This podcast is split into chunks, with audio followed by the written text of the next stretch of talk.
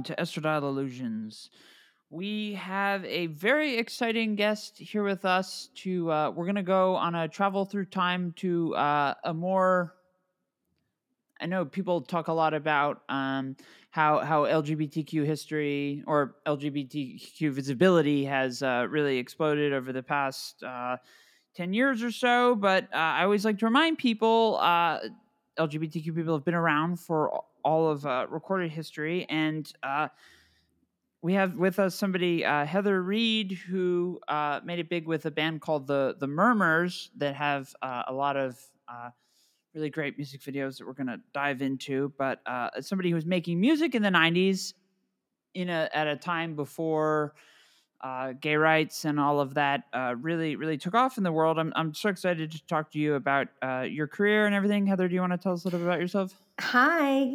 Hello, everyone. Um, let me see. What can I tell you about myself? Well, I'm a musician, and yes, some of my um, fondest days as a musician were um, at the start of my career in a band called The Murmurs. And um, but since then, I've had some other bands, and the Murmurs lasted about, I would say, a decade, a little bit more. Um, we evolved into a band called Gush. And then, as many of your listeners might know, um, Leisha got booked on a show called The L Word.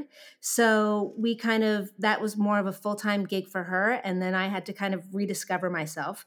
So I started a band called Red Car, um, which I was very proud to be a part of. And then I kind of branched off and did a solo album, and now I'm just following my dream and um, working on musicals, composing music and lyrics for musicals, which I did do in that broad kind of like resume I just gave you. I, I composed a musical and we put that on as well during that time, but now that's like my main focus. So having having read about your background and then uh, dove into your music a lot, it, it did make a lot of sense to me that you were interested in musical theater. I think a lot of your lyrics are very uh, conversational. There's a great flow. They're the kind of songs where you you hear it and then you want to listen to it again because you want to follow the the train of thought. They're very uh, more uh, in, intellect. Well, they're catchy, but but they they get you thinking a lot as well. Oh, thank you. Thank you very much. I mean, I think, you know, in the early days, as an early, when I was first writing songs, um, you know, it was very, it was all about the metaphors and, you know, having a broader stroke, I guess, as far as my writing. Um, and now I've just, I just find that it's all about telling a story. So that's kind of where I come from when I'm writing these days. So I, I'm about to kind of ask a question that I don't know how how answerable it is, but I'm sure it's on basically everybody's mind. It's it's on a lot of people's uh, minds within the LGBTQ community. Can you tell us in, in a most explainable manner what it what it was like what it was like to be gay and out in the 90s? Well, let's see. Um, we had we actually had a lot of fun. I lived in New York City, and that's where I met Leisha um, and another, you know, and a big group of friends that I'm still friends with and very close with today. And we met at the American Academy of Dramatic Arts. And when we graduated, um, Leisha was actually one of the first friends in our group of friends that was out and gay. And I just, I was so in awe by that kind of courage. And I knew that something was happening inside of me, and I was having those feelings like, oh my gosh, I, I think I'm gay too. but you know, I didn't even I didn't even know where to begin with that with that feeling. So um so Leisha was like a, a huge kind of she was an inspiration to a lot of us.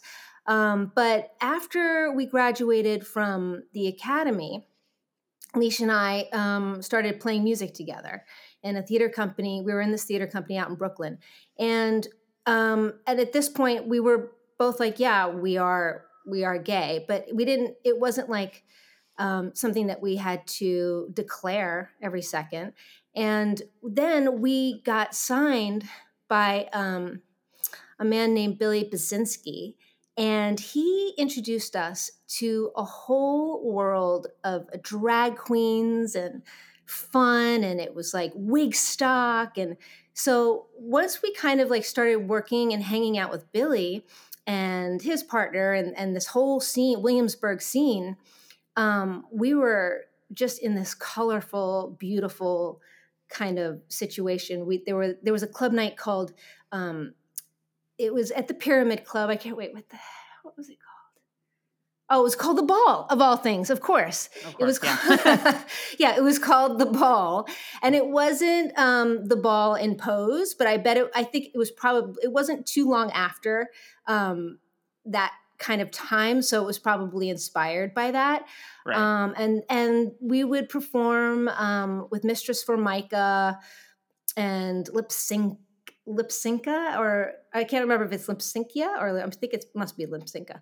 Um, and it was just it was just a really wonderful time. Now, at you have to realize we're in New York City in Brooklyn, so that was a place where you know where Stonewall happened and and and all of these like pioneers before us kind of opened up our worlds. But that's what it was like for us in the 90s. I mean, it wasn't kind of a talking point for us, especially at the beginning of our careers. But eventually, you know, as in towards the late 90s, yeah, then it was. Well, yeah, I mean, you you you would have gotten your musical career started before uh, the big the watershed moment, especially for uh, lesbian rights, which would be Ellen DeGeneres' coming out moment, which uh, could have ruined her career. Did a big number on Laura Dern's career for a while, uh, and it was a big deal, and not necessarily all in all in the positive way, and yet. I guess it, it would be uh, very different for somebody living in Brooklyn, uh, being around uh, a community that would be very accepting of that. And I always just think about how different it would be for uh, so, so much of identity would, I guess, not necessarily be um, as a result of, of of your community, but but that sense of community would give you a uh, certain sense of comfort to to be yourself at a time when far too many people uh, didn't didn't feel that way at all. Of course. Well, you know what I'm just remembering? We moved here, you know, towards the end of the 90s, and I remember um, the Ellen's coming out show and um, and how how harsh, you know, the backlash was, which was so, I mean, so bizarre. Um, but I also I also remember um, a moment for me and Leisha when we were on, and I can't remember the name of the show, but it was like I think it was a K Rock show, and it was a nighttime show and the DJ asked us, Are you guys gay? And I said, Well, why does it matter? And we got, he's like, Well, if you're not going to answer, then you obviously are. And we got into this huge argument, and the, our label was there. And I kind of remember the label panicking, like, Oh my gosh, what's happening here? Um, and it ended up being a big deal that we had that conversation. And I think I was really defensive because I, I felt like I didn't know what the right thing to say was. I had the label looking at us and like, what are you doing? What are you doing? Um, and that's so funny that I'm just remembering that right now. Um, it didn't end up having any um, negative effect on us that I know of, but um, but it was such a big deal, and I felt, you know, like, did I say the wrong thing? I mean, I'm just telling I didn't want to talk about it. I didn't want it to be an issue. And at the same time, I put myself in a corner and I put us in a corner. So that was really interesting back then.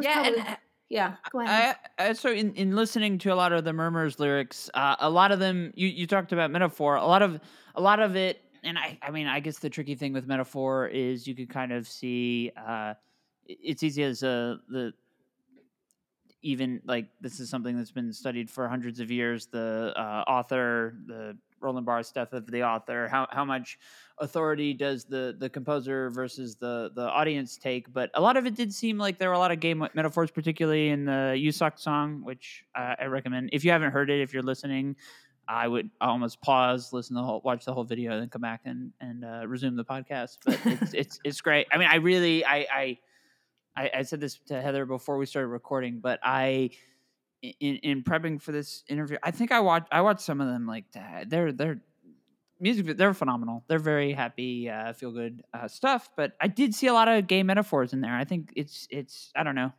You're you're the author. Yeah, I mean, we were honestly. The truth is, you know, being a murmur, we the two of us, we just had a blast. We had a lot of fun. We were all about bright colors and you know our own gay pride which we had and um and that was it. So it was like whoever wants to come along for that ride was welcome. And that's what i think shows even though it's it's such a compliment to sit, to hear you say that you um that you like the music videos but we always you know we giggle at them looking back We're like oh my goodness what? Sometimes what were we thinking? But i think don't we all do that as we get older and we look back at our work we're like oh my goodness. It's like a, it's like a class photo well, yeah, and I mean, I, I, guess some of that would would be kind of the natural result of the fact that that technology for music videos back. I I I, I see so much of the. I don't know if you were filming with with green screens, but the the animation that's uh, going through. I mean that that that that was the technology at the time, and if it's it's cringy now, it's it's not as if uh, you could go and do uh, like Marvel Studio caliber effects back then. It's it's. That's know, true. I'm trying. I'm wondering which one um, yeah, I'm, I'm trying to. I guess we did the You Suck video. We did on a, just a, a sound stage, uh-huh. and then there is a funny HR Pufnstuf. We were part of the Saturday Morning Cartoons compilation, and there's HR Pufnstuf out there, which is we did do that on a green screen. And we just had, but again, you could see us just like having a great day. I mean, everything we did, it was yeah. Like, oh, this is another great day.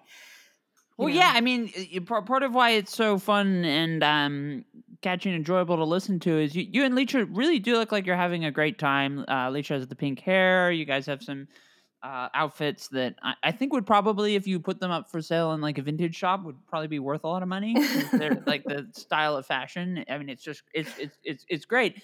And I guess what I've been thinking about. So on the show for uh, a couple episodes lately, we've been talking a lot about uh, nostalgia and in sending your video around to some people they'd say like oh being gay i would have loved to have been gay in the 90s and i think when you think like um not not not just with that but um going back to uh, as a as a film fan uh, a lot of the indie movies the early ones in the 90s like singles or reality bites or mm-hmm. a lot of mm-hmm. those like it paints this great i think there's a lot of longing with people to go back to a time before twitter or uh, cell phones just more broadly kind of the the ability to live in the moment more. Absolutely. I mean that you know even when you say that that is i was just talking about that this morning just like it's social media is wonderful and it's also so destructive in a lot of ways. Um but that's where we are today. And like it's going to be interesting to see how it evolves in the future. But back to what you're saying in the 90s i mean i wouldn't trade it for the world. I literally had such a good time in new york city. I had an incredible time when we moved to los angeles and we met like a, a fabulous group of women that we just you know we just played. We played all day. And even though it was work you know and we did have to tour the country and that was awesome as well um, we just we were really blessed with the people around us that um, supported us.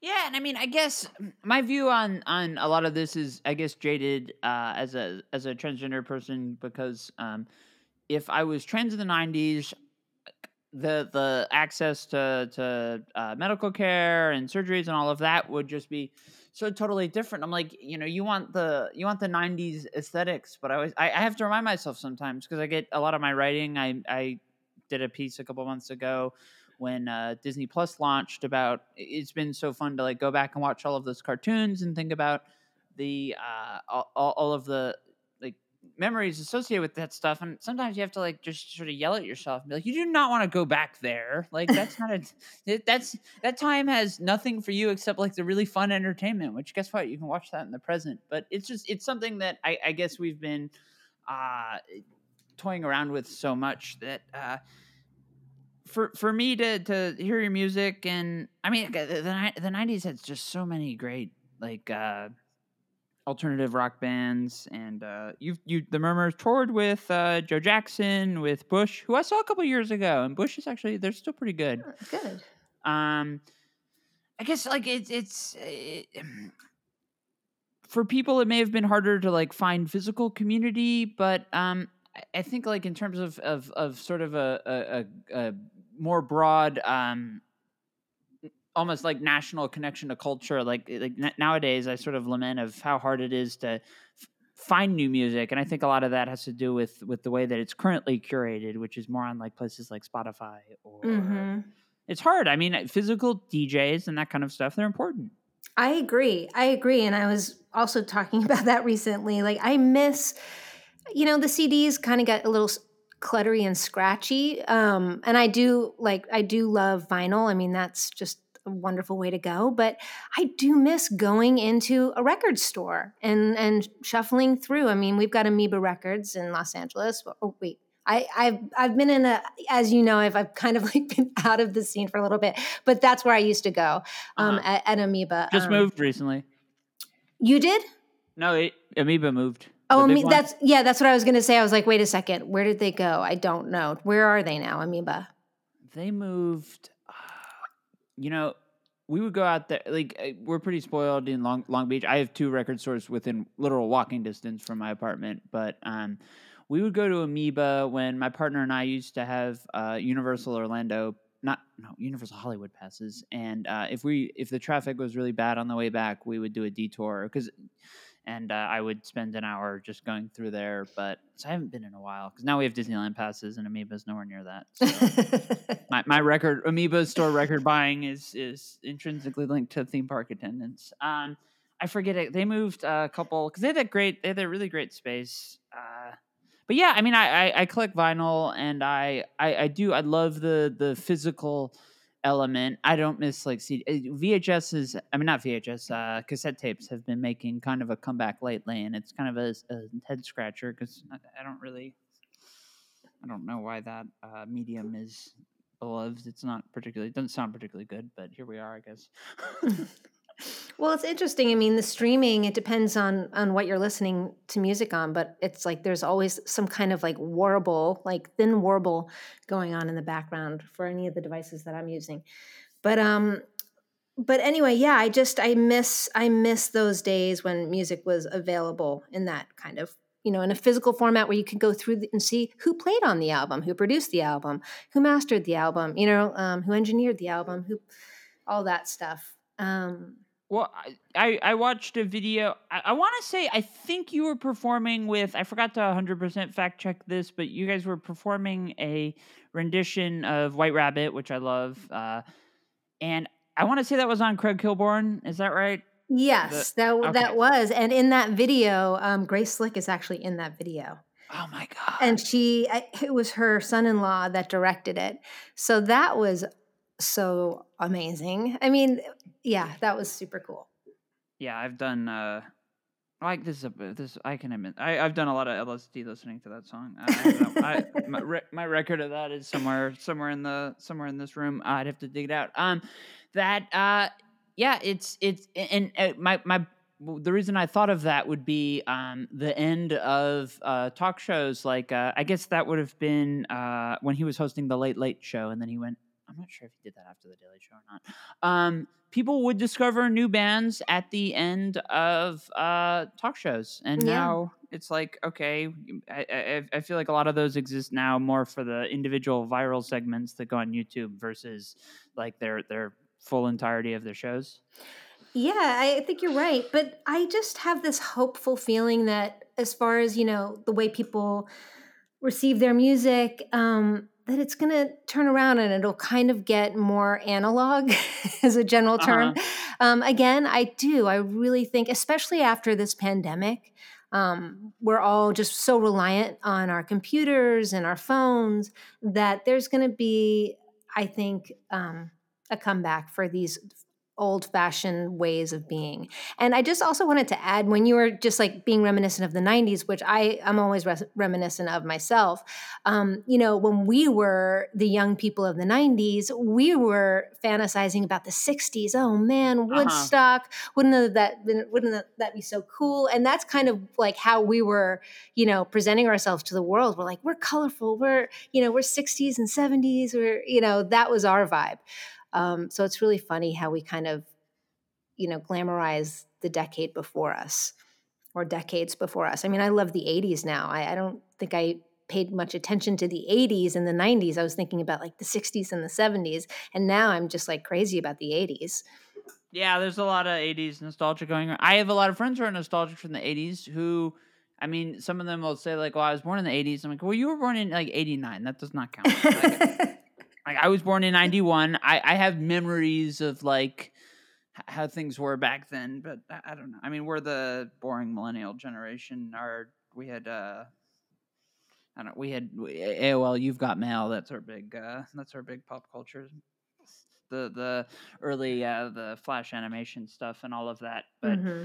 um you mentioned touring, which I was gonna ask about because um there's this thing going around the coronavirus, which um has has affected uh, a, a, lot of people's life. It affected the show. We had to even even a podcast. So I mean, that's like if you think about the scale of uh, touring, and especially like I guess so with um the Murmurs for a while it was uh, just you and Leisha as a duo, and then you expanded, and then then Redcar and, and your other bands would be a little bigger. Um, touring for uh, like your your your genre of uh I, I guess what it would interest me a lot about that is like when I was in college and even now, a lot of the shows I like to go to are like more the smaller venues or the coffee house ones where you basically get to like stand a, a feet away. And I was just lamenting with the coronavirus. Uh, I don't know. Who knows when people get to do that again? I know. Um, I, I don't think anybody really knows, but I'm. I just feel like maybe in a year or two, um, realistically, but I don't know. I mean, I wish I did. I wish I did.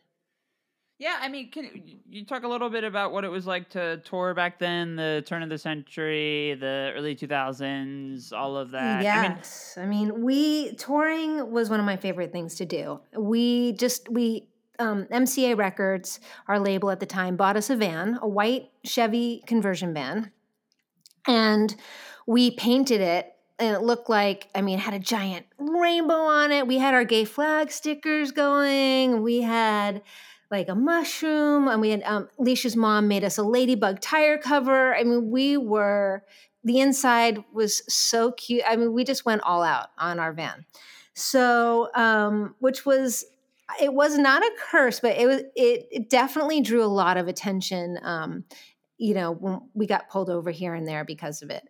But um but we just we toured with the most incredible people like you said. We toured with um, joe jackson. We toured with adam ant. I mean that was unbelievable. Um, bush was really they we had we met them at a radio show and they were so sweet and they invited us to go on tour with them for three weeks. And at the time like they were kind of just exploding. They were getting so big.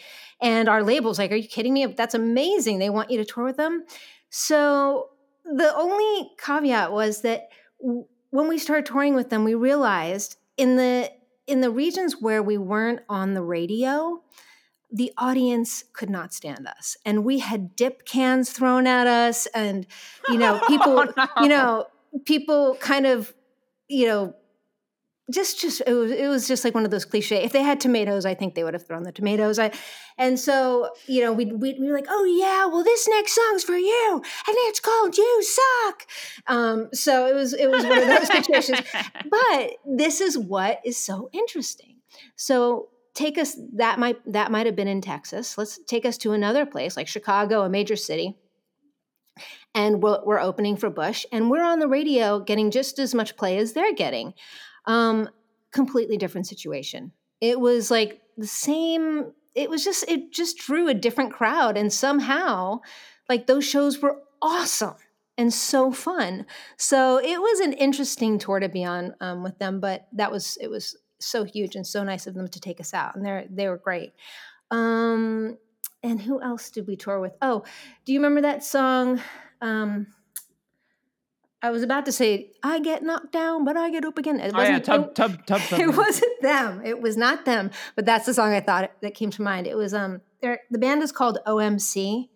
OMC, yeah. What was their song? Um, uh, I can't remember. It's actually it's funny you bring that up. Like this past week, I I have been adding uh, orke- OMD orchestral maneuvers in the dark. Um, I had gotten a couple of theirs on vinyl, which I'd been trying to find for a while. And oh, how bizarre! That's Oh, how bizarre! How bizarre! how bizarre! Ooh, So we toured, yeah, we toured with them. Um, and then we also did um, Lilith Fair, which was like a dream come true experience with like all of our idols. So I, Chris- I, I, yeah. I think about how I, in college I was at uh, I was up in Boston in I guess the 2009 to 2013 and when we would throw house parties and some of my friends would play like OMC or, or tub thumping and I'd always like take take the speaker they were my speakers and I would take them and I'd as revenge I'd put on something like Kate Bush and I wish I I wish I wish I'd had I wish I'd had the mer- I think people would have really liked that. I think that um I think you know for LGBTQ listeners listening now, I I really highly rec- I I was very excited when I got the email that you were interested. I was checking out this music. I'm like, this is this is awesome, and it's awesome in a way too. There is some uh like there's a lot of cringe about 90s like people or people are thinking of like the Macarena or even I Get Knocked Down, which I don't know how that song even got uh, big in America because a lot of like the he drinks a whiskey drink, he drinks a lager drink. Nobody calls beer lager over here, so I don't know how anybody or and nobody drinks cider in the U.S. either. So uh, I don't know how that song got big. Nobody can understand what the hell they were talking. about. It's just it's it's such a fun it's a fun time to think about, and I guess you know because you've uh, you know you're older you have a family now uh i guess it's it's it's fun to like think about all of that but but for you i guess life life and priorities will have certainly changed or i hope they would Yeah, I mean that the murmurs, the days of being a murmur. I mean, I was just talking to Leisha the other day, and I said, you know, those are part of the fabric of of who I am today. You know, uh, from when I was a murmur. So I just, I'll just always treasure it, and I've got like boxes full of like, you know, clippings from from all the press that we did that are just so hysterical and fun to go through and you know i just treasure it i treasure it and it's like again it, it was a time when i love you know it was like alt rock we were inspired by so many of our um, you know fellow bands and musicians and we got to work with a lot of them so I have nothing but gratitude. And and when I when I was teasing the the videos earlier, I mean, we still if you can't laugh at yourself, if you look back in time and you almost feel removed because there's like constant growth happening within us. You know, we're always like growing and changing and evolving. But you look back and it's just like I even the stuff that I used to be like, oh, why is YouTube invented? Who put that on there? um, you know, even all those things have just like gone a, water off a duck's back. I just I've just let it go, and I even yeah sometimes I'm like, oh, I, can't believe like that's what I that's how I handled that situation, or that's what I said, or that's what I look like, or that's whatever. I just I I've said this before, but in a strange way. Um, I love myself more now than I ever have in my whole life. That's where I that's where I am today, and I think that's an important place to be. And so I'm just like proud of the journey that that I had back then. yeah are, are your kids old enough you have you have uh, twins right Yeah, ten. They're both ten. oh so they're old yeah. they're old enough to find that stuff on you do they do I- they uh I have tried. I have tried. when, and I do sometimes get a wow. Uh, sometimes, I'm, and then it's like, can I watch YouTube? Well, like I, my my experience with music growing up, my dad is and was a huge uh, metalhead, and as soon as I was old enough to be taken out on school nights and not like fall asleep at ten, uh, he was taking me to concerts. And at the time, his uh, the company he worked for had a box at Madison Square Garden, so he was constantly taking me to um, a lot of a lot of shows where it was like kind of okay if you had to like leave before the encore. But I grew up I grew up, I guess, with the kind of head start on some of my peers on music, and then as as a closeted uh, gay trans person, I had to kind of figure out, you know, okay, a lot of well, there I I always have to remind a lot of people, even like some of my dad's um, uh, contemporaries, just just how how gay heavy, metal and heavy metal aesthetics really are, especially influenced by like somebody like Rob Halford of Judas Priest, who who is gay, and um, but like uh, in in terms of discovering um music i mean it, it was I- feel like it was very helpful um toward discovering my identity to see just any kind of any kind of art i guess we we even watch um we watch a couple old uh, lesbian movies from the 80s earlier and it, it you see how much it's like shaped by uh the climate Um, the film was, I think it was The Desert Hearts. Um, and it was all about like being in the closet or being yourself. And I, I think that art in that kind of sense doesn't necessarily owe a responsibility, but sort of performs like has a has a function of of kind of helping people along the way. Of it, art art is communal. Yeah, art is communal. It is. Um, it's really great to hear that you are still friends with Leisha. I was going to ask that, but of course, that's kind of a weird thing to ask. Like, what if the answer is no? yes, we're still friends. We are still Yeah. friends. I did. Oh, sorry. Go ahead. No, no, it's just funny because I mean, you can't, you know, when you spend like she, we were best friends, you know, so we just we had such a big journey together. Before the murmurs, after the murmurs, you know. I did a rewatch of the L Word in um I guess it would have been from like November to I, I had major surgery in, in October, so I was kind of uh out of uh, out of out of it for a while and just watching TV that I wasn't gonna then go in turn go and review. Although uh, the L Word came back um as a as a new show and it was it's such a like fascinating show to to think about and also i mean leisha i mean alice, alice Pieszecki who that name sounds a lot familiar to a guy you said earlier bill Oh, also Bill Basinski, Billy Yeah. Basinski, that's so funny. uh, but um i I- it's funny she was the only actual i think lesbian of the principal cast and uh which is especially funny no, I mean Kate. Kate was, um, yeah, Kate Moennig Okay. was, um, and then who else was in the? I maybe those two. Um, Because Alice herself, I've always kind of had a soft spot for her because she's bi and not she's not actually gay on the show. Although I can't think if she. I, I don't remember if she had any significant male romances on the show, but the character was supposed to be bisexual. yeah, Um, and it's funny to like think about how it, it's a, a time capsule. I, I've I've wanted to do like a spin-off podcast called uh, Jenny Schechter did nothing wrong, which is all about all of the things that Jenny Schechter did that were were in fact wrong. but um, I feel like as a character, she was so um, just it, it.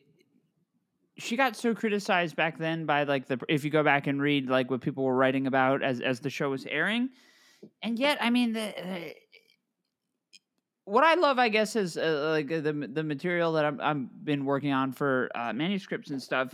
There's like a hesitation now to like portraying LGBTQ people in any sense of like uh, in, in a negative sense because you're you're supposedly like playing into right wing tropes or whatnot. But I mean, I, I know a lot of LGBTQ people who are assholes, and I think it's important to write villains in terms of our perspective. yeah. Why not? I mean, it's it's there should be no limits, right? As far as the different types of people in the world. So you, I mean, you you as a songwriter have, um, you know, you've you've been uh, touring and making music for a long time. Did you find that the, I mean, you, got your start more with uh, you were around musical theater and and training in that, and now you're uh, going back to that. Do you, do you see them as like um, the the processes uh, help help each other? Or they kind of play into each other? Do you think it's like very difficult to do one versus the other? Well, um, no, I, I I feel like it all kind of flows into each other. It's, it just depends what kind of songs people write. I mean, for me, um, I started writing music when I was about twelve. Um, really get getting into it, like oh no, I'm you know getting my feelings out on the page through through music. Um, but for me, I've just always loved musical theater and and always been inspired by musical theater. So you know, it just evolved into that. This is like a time in my life where I'm like, you know what? I don't want to look back in another 20 years and say, oh, I should have pursued that. I should have pursued, um, you know, composing for for musicals. And so I'm just going to give it my all, and um, and hope it goes to where I want it to go. And if it doesn't, I'm just going to have a blast get trying to get there because I love it so much. But no, it doesn't feel um, unusual the transition into musical theater at all for me. Do your kind of your musical theater uh, songs kind of had the same sort of? Uh, you could you could make a murmurs musical, I think, uh, with a lot of your the, the conversation. Like you could structure I think the term rock opera in a lot of cases is kind of cl- cliched, but uh, you could kind of make a lot of themes out of what you had written earlier based on the lyrics and stuff. Yeah, I think that's possible. I think that's definitely possible. Like my new song, um, right here, right now, is very, Right. you know, much a monologue. So, Uh-huh. um, yeah, I think that I think so too. And I also agree with you about some of the murmur songs. I mean, I, I think there are definitely many stories that can be told through some of our albums. So right here, right now was uh, inspired by some uh, uh, pretty big health health uh, difficulties that you had to, to overcome in 2018. Uh, do you want to talk a little bit about that? Yeah, I and you know, I got actually um got married. I got remarried in um 2018 in September, and I'd just been to a checkup, you know, like about a month before, just a, a routine checkup, and my doctor called me around the wedding and said, "Hey, you know, your platelets are low. I think you should go back and get them checked again. It might be nothing." So I did a few times, and like by October, um, they realized that I had acute myeloid leukemia. And so um, it was kind of like this rush to like get me into the hospital to start treating me. I mean, it was so weird because I felt completely healthy. I had no symptoms. I was like a marathon runner, all that stuff, very healthy um, lifestyle. So anyway, long story short, I had a very rough year in 2000, like right after my wedding. I started intense treatment. And um, I had a, what's called a bone marrow transplant, which is not an operation, but it's like this scientific um, procedure where they they actually give you new blood cells from, from a donor. So um, I am a different blood type even, and um, I'm I'm good. I'm like I made it through. I'm still like, you know, I have little I have little like things that I'm trying to overcome because of the treatment was so intense, but it's worth the price of admission. And the reason I wrote the song is because I had to remind myself um, of my strength, and um, and the reason I'm even talking about it and being so for me, it's it's quite vulnerable to talk about. But I don't think that the diagnosis of the leukemia that I had defines me, but it's my hope that if anybody's struggling out there, um, to just inspire them because um, everybody was very worried and scared for me. Um, but I just like found it inside of myself to overcome, and I, I and that it's possible. That it's possible to still overcome difficult um, and physical challenging times. Well, that's that's so great to hear, and uh, so sorry for the struggle. I mean, that's uh, it's just hor- horrible, horrible to think about, and to uh, you know, it's it's great that you were able to to take something uh, from that in a way that would uh, you, you'd be able to um, sort of inspire past past your what, what what what you've taken away from the journey to the next person who might be might be struggling. Yeah, I mean that's that would be the only reason that I would kind of start talking about it. And and again, I think my song really kind of especially like in this coronavirus and all this and I think there's so much frustration and people get the coronavirus blues um and Oh yeah, um you know just want to get back out into the world. Well, I had to live that, you know, before the coronavirus, that was a part of my a chapter in my life, you know, because I they my immune system was so compromised in order to get me ready for, you know, they had to get rid of the leukemia and then get my body ready for um, the bone marrow transplant. And so I I've got a year on the coronavirus because I was already kind of like isolated and being careful. Um, and then i just started kind of breaking out again. And boy, was I breaking out. I was like, New York City, here I come. Um, but but long story short is like we can we can make this we can make it through this. And and it's about just finding the light and finding the gratitude inside of all the wonderful things that are happening in your life. And i trust me i know people are may be feeling the opposite or have different situations.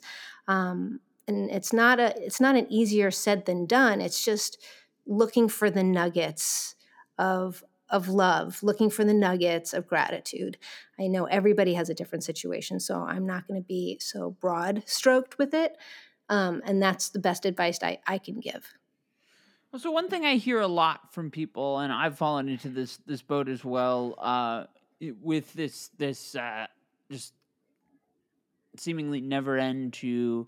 I the past couple days I've been wondering like, do I is this like, this is still quarantine? Like Los Angeles, uh, California is still getting pretty hit with COVID, but um, people are finding it very hard to create, and yet for a lot of artists, I, I don't I don't want to speak for anybody else, but like I get kind of antsy if I haven't like written anything or done anything in like a week or two, even even when you're like sick and stuff, and that that that sort of intrinsic desire to create can clash with like the idea that um the world out there is is is it's not really a great environment to create in. It's a moody place out there right now. well, I mean, that's where art is born, you know. It's born in the it's it's cre- it's comes from the moodiness. I mean, there's going to be a lot there there's a lot to t- there actually is a lot to talk about, you know, like the frustration, the antsiness, the um isolation, the finding ways to um, to be kind to ourselves. And then again, like getting back to the gratitude, which is what I kind of feel like as far as my my regular songwriting goes is is really all that's coming from me right now, you know? So and it, it and it won't always it won't always be that way, but it's funny like most of my career it's it's more about like oh this person wronged me or this person broke my heart and this is what this song's about. And then i i went through that challenging moment and and now the songs are about not like why did that happen to me? but more like oh my gosh i'm so grateful to be here so you you put out your your new song uh, right here right now. Are you working on a well you you're working on your musical. Are, are is there are you, plans for an album to yeah. i mean i definitely you know i still write for myself so i i'm still writing songs and um working on you know compiling enough songs for an album for sure. But um no i just had this wonderful opportunity where i signed um a production deal with christine russell who did um, head over heels she was a producer uh-huh. on Head Over Heels and um, the musical Beautiful. And so I'm working with her, and I'm um, on a project called Tinseltown Tiptoe that I um, the book writer is Nicholas Coster, um, who I went to the American Academy with, and um, so we're we're working on that piece right now, and it's in development, and I'm you know having to go back and rewrite music for that. So that's what I'm up to primarily right now. So the the entire music industry is I, I, guess I could say 100% changed since the 90s. I'm not sure that that number is even, you could say like 200, a billion times different than it was back then. How does that kind of change your your songwriting process? I there was a I, the question comes to mind because there was a controversial, I think it was either I was supposed to say earlier this week. It's only when I don't even know what time what time is anymore. It's uh, but uh, a Spotify creator, I mean, uh, Sp- the Spotify CEO said artists need to like transition between uh, from from making an album every couple of years to basically like, putting out music all the time if you want to make money, and that kind of bothers me from the sense of like you know, or, or, or, uh, you can't just measure art through like a dollar sign, but it does the, the the the change in the industry does I guess have to affect the creative process in some way. Yeah, I mean, honestly, like people aren't even buying music. Nobody's I mean, not that nobody, but very few people are going um, to their music server and you know paying a dollar, even a dollar for a song. They're just streaming it, or they're playing it on, like you said, on Spotify, and Napster, or whatever, or Apple Music. I mean, all the different platforms. Um, but they're streaming it, and and a lot of the checks i think that people are getting are from streams which is you know pennies yep so it's it's it's a really new time for um, musicians out there and um, you have to be really creative and i feel like your generation is very creative when it comes to youtube and and all these different um, you know and tiktok and all all these things that, that are out there instagram um, but but yeah i i for me, as far as my songwriting goes and putting an album out there, I'm doing it for the love of it. And that's because that's what I do. But I have not, I don't understand um, the new platform as far as like people aren't buying albums anymore. yeah, it's, and I, I, mean, sad. People may be listening to this show on spot. I remember when we got approved because our, our, our source feed, you have to do it in a specific format for Spotify, and I, I, I found a workaround uh, to get it on Spotify without downgrading the format. And when I said that we were on Spotify, people were like, "Oh, it's great! It's a great way to like monetize your platform." I'm like, "Yay! Can't wait for these pennies to start rolling in. Soon I'll have enough for like the Scrooge uh, McDuck uh, vault full of money." Um, it's yeah, it, it, it's something that I guess for a lot of people, uh, it, it, can be uh, uh, frustrating to uh, have to try try and like think about it in that kind of way because it's just so antithetical to the creative process. But for for musicians as well, we we talked about it a, a little earlier. But I mean, the the sort of common logic, the common thinking around uh, how musicians make money now is is touring, which uh, is not happening right now. People are some some bands that I like. Uh, they set up like happy hour. Uh, they stream themselves like playing in their own private studios, and you they do that for tips. That's how they make money, and it's really innovative. But um, it must be just kind of be doing a number on the industry. Mm-hmm. I'm sure it is. I mean, but on, on, on all the industries are suffering. Right. Right now. That's true. Film film is uh God, we're we're getting so many. Uh, I've I've been kind of waiting for the day when the review requests just kind of like fall off the edge, and Hollywood just finally runs out of like things that it has banked for the past couple years. But haven't gotten there yet, but we'll see. it's uh, yeah, it's it's uh, who knows? I mean, these are these are uncharted times. I wanted to ask you. So uh, I read in your in your background. You, well, we've talked about you have um, you have two kids, and uh, how has that kind of changed your perspective uh, as, as an artist? Well, um, when you have kids, it like for me having kids, it, it a big portion of your life is no longer about you. It's about them and raising good people for the future and you know and enjoy and, and being present. And so i it just as far as um you know my songwriting it took me a little bit more out of myself.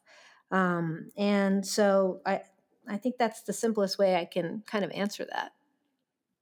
Yeah i i it it's been topic kind of on my mind recently uh my partner and I, as it gets more, we've been uh, together, uh, lived together for a couple years, and we're thinking about having kids. Like some, I mean, for LGBTQ couples, it's also more challenging because uh, the the logistics of of having a child are a lot more uh, difficult in a lot of cases. Um, and you think about kind of like how the world, you know, for for millennials in particular, uh, being told you'll never grow up, and I just I turned twenty nine about two weeks ago. So, and I've I've I've yet to really find anybody who will commiserate like feeling upset about turning thirty because a lot of my friends have already done it, and they're like, just, you know, be be thankful that you're young at all. Like nobody nobody feels sorry for you. That's very funny. Yeah, and it's just it it's it's I, I always, you know, when you get somebody who has been involved with the lesbian community for for so long, and you know, do you have any advice for people who are uh, kind of in the uh, shoes that you were in a couple years ago or ten years ago when you when you were having your kids? Um, the advice it's it's worth it, and I always I just I love my kids. I love being a mom. It's um, something I dreamed of, and I waited a little bit. I wait. I I was 38 when I had my kids, so um, I I couldn't feel more blessed. I, I don't know what to say. I think it's such a unique situation for people, but um, I just love the direction it's it's turned my life towards. Um, it's really it's it's the gift that keeps on giving, and that's all I can say right now. but I'm I love I love it. I love being a mom. I'm so blessed. I love my kids.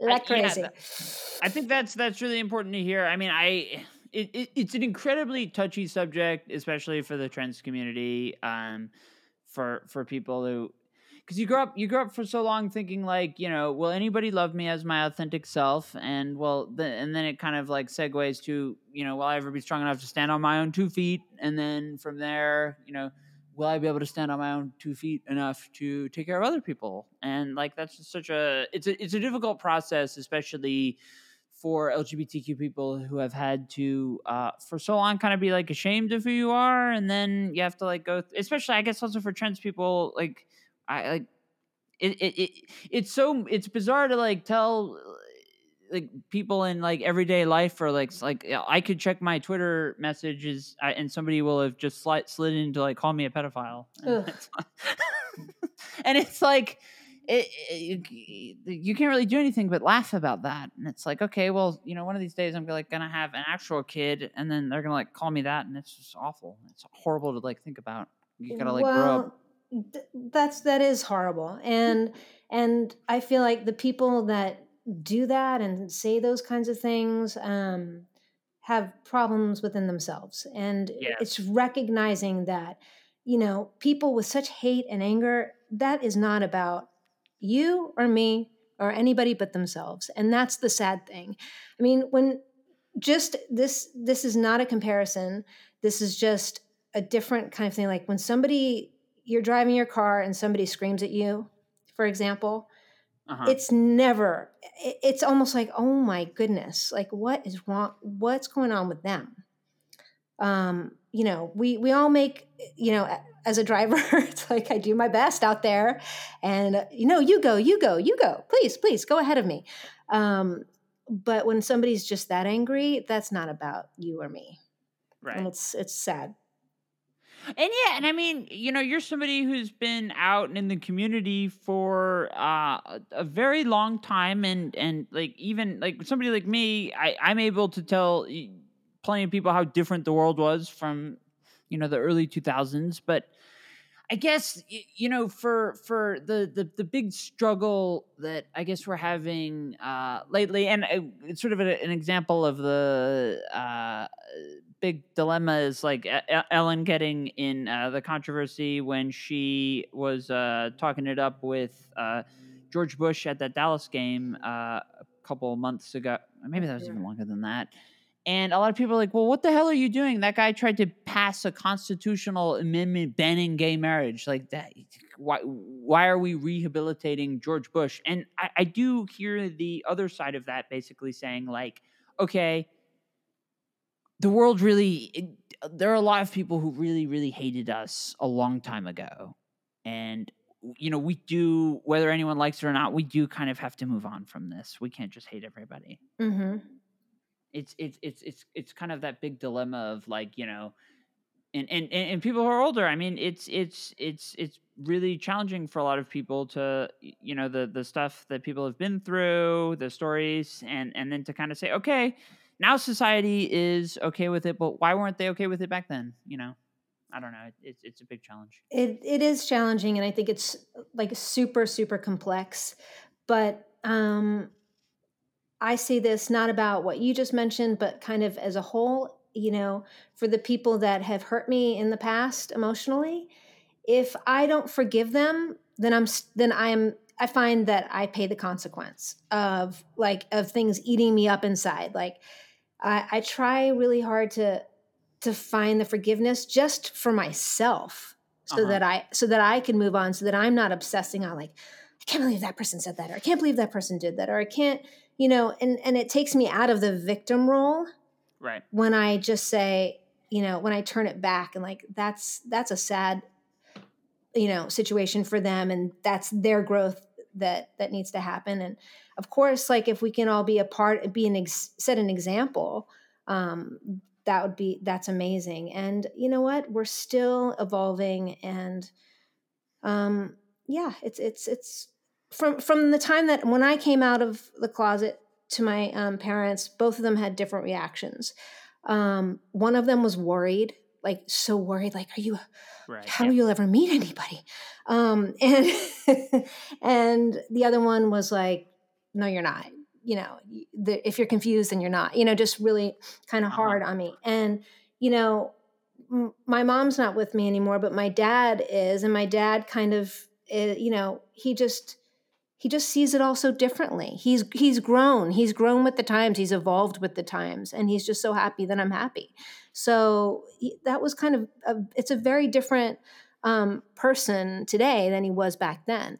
So as far as you know, accepting and understanding. Well, and, you, and you're somebody. I mean, you you travel. You've seen a lot of this country, a lot of this world over a, a long period of time. Like like from, from your perspective, this is a perspective of somebody who has really like it can be hard i guess to like like just put in content like how how different you, you like, i've done a fair bit of traveling to red states over the past like couple years and have been pretty um pretty uh comfortable and people generally speaking have treated me pretty well. I mean you you, you toured in the 90s with a, like a very pretty pretty uh, pretty visibly gay duo i guess or or the the with with the I, do people really? I mean, you, you talked about the radio, uh, the radio uh, story earlier, but I mean, w- was that common knowledge? I guess that we were gay. Yeah. No, it wasn't at the time that like we were, we had our song and it was like blazing everywhere. No, but it, it wasn't. Nobody asked us, and we didn't hide who we were. And except for at that time that I was saying at the beginning of the conversation about being on the radio here in Los Angeles when we were touring. And you know, he was like, "So, are you guys a couple or some something kind of provocative?" Yeah. And I got kind of annoyed, like, "What? What does this have to do with anything?" Um, and I and instead of just you know kind of being feeling free about coming out of the closet, I got more upset that he wouldn't let it go and, and why did he need to know? So um, but but again we were very free and open about who we were in general and it was not an issue but i will tell you something just random and funny. Um, so we dyed our hair so leisha dyed her hair hot pink and i dyed my hair rainbow. And um, we got it done at patricia fields in manhattan. And um, we just that was our like we showed up at the record label. We weren't signed with our like colorful hair. We were signed like as two like brunettes. And they were like whoa okay. And so then off we went on the road. And i will say like some of these places that like these truck stops that we would stop off people would like hold their bags close to them and like stay far away from us. They thought we were freaks.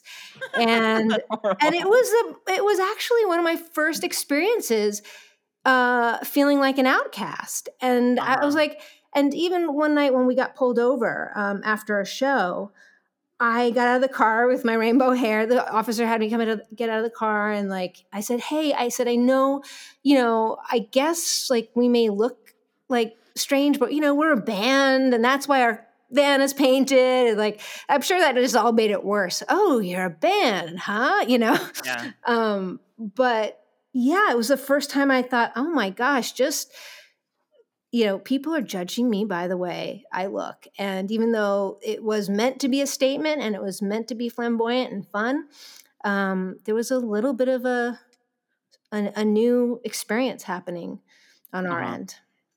I, I I mean the the reason I primarily brought that up, I'm I'm very cognizant of the fact that um, as a podcast we have a lot of listeners who are in rural areas. We have a lot of listeners who are in countries that are. I mean, our, our numbers we've we've charted in Russia a couple of times, which is bizarre because you're not really even allowed to be gay in Russia. Um, so I'm I'm very cognizant of the fact that there are a lot of people listening who are, are maybe not out out to their parents or their situations and, and are, are afraid. And I think it's important to be able to talk about the fact that yeah, there are a lot of there are being yourself in this world involves especially if you're lgbtq involves like just kind of the understanding that there there there will be cringy stories that happen and i, I think like the best thing you do is kind of laugh about it and move on. Yeah. Yeah, yeah.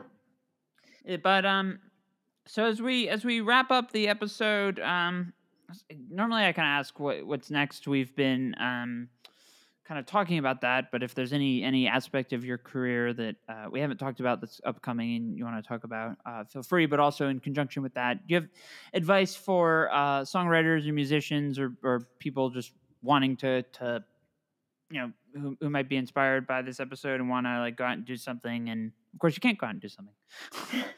Well, you know what? It's all in our hands. Even if we don't have an instrument, we have our voice. Um, we can get a pen and, and a piece of paper, and we can write our feelings out, and that that is also art. You know, journaling is art, and it's poetry, and um, so I just say one thing that's made me better at what I do is being true to myself and um, that's that's the first step is speaking from the heart and um, it feels better that way too so that's my advice in that realm. And as far as like what i'm doing i would love everyone to check out my um, my new music video which was um, directed by leanna creel and edited by tracy hoff. Because it another again the song from my heart.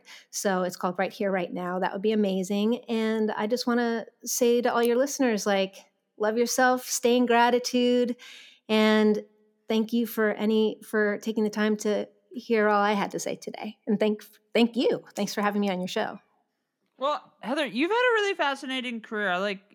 I, have I've had fun going through your catalog. Um, the many stages of your career. I mean, there's a lot of musical evolution from from the Murmurs to Redcar to uh, what you're doing now, and uh, it, it's fascinating to see. Uh, we'll be following your what you're up to with uh, great interest, and I want to thank you so much for coming on, and uh, to the listeners, thank you so much for listening, and we will see you next time. Thank you, everyone.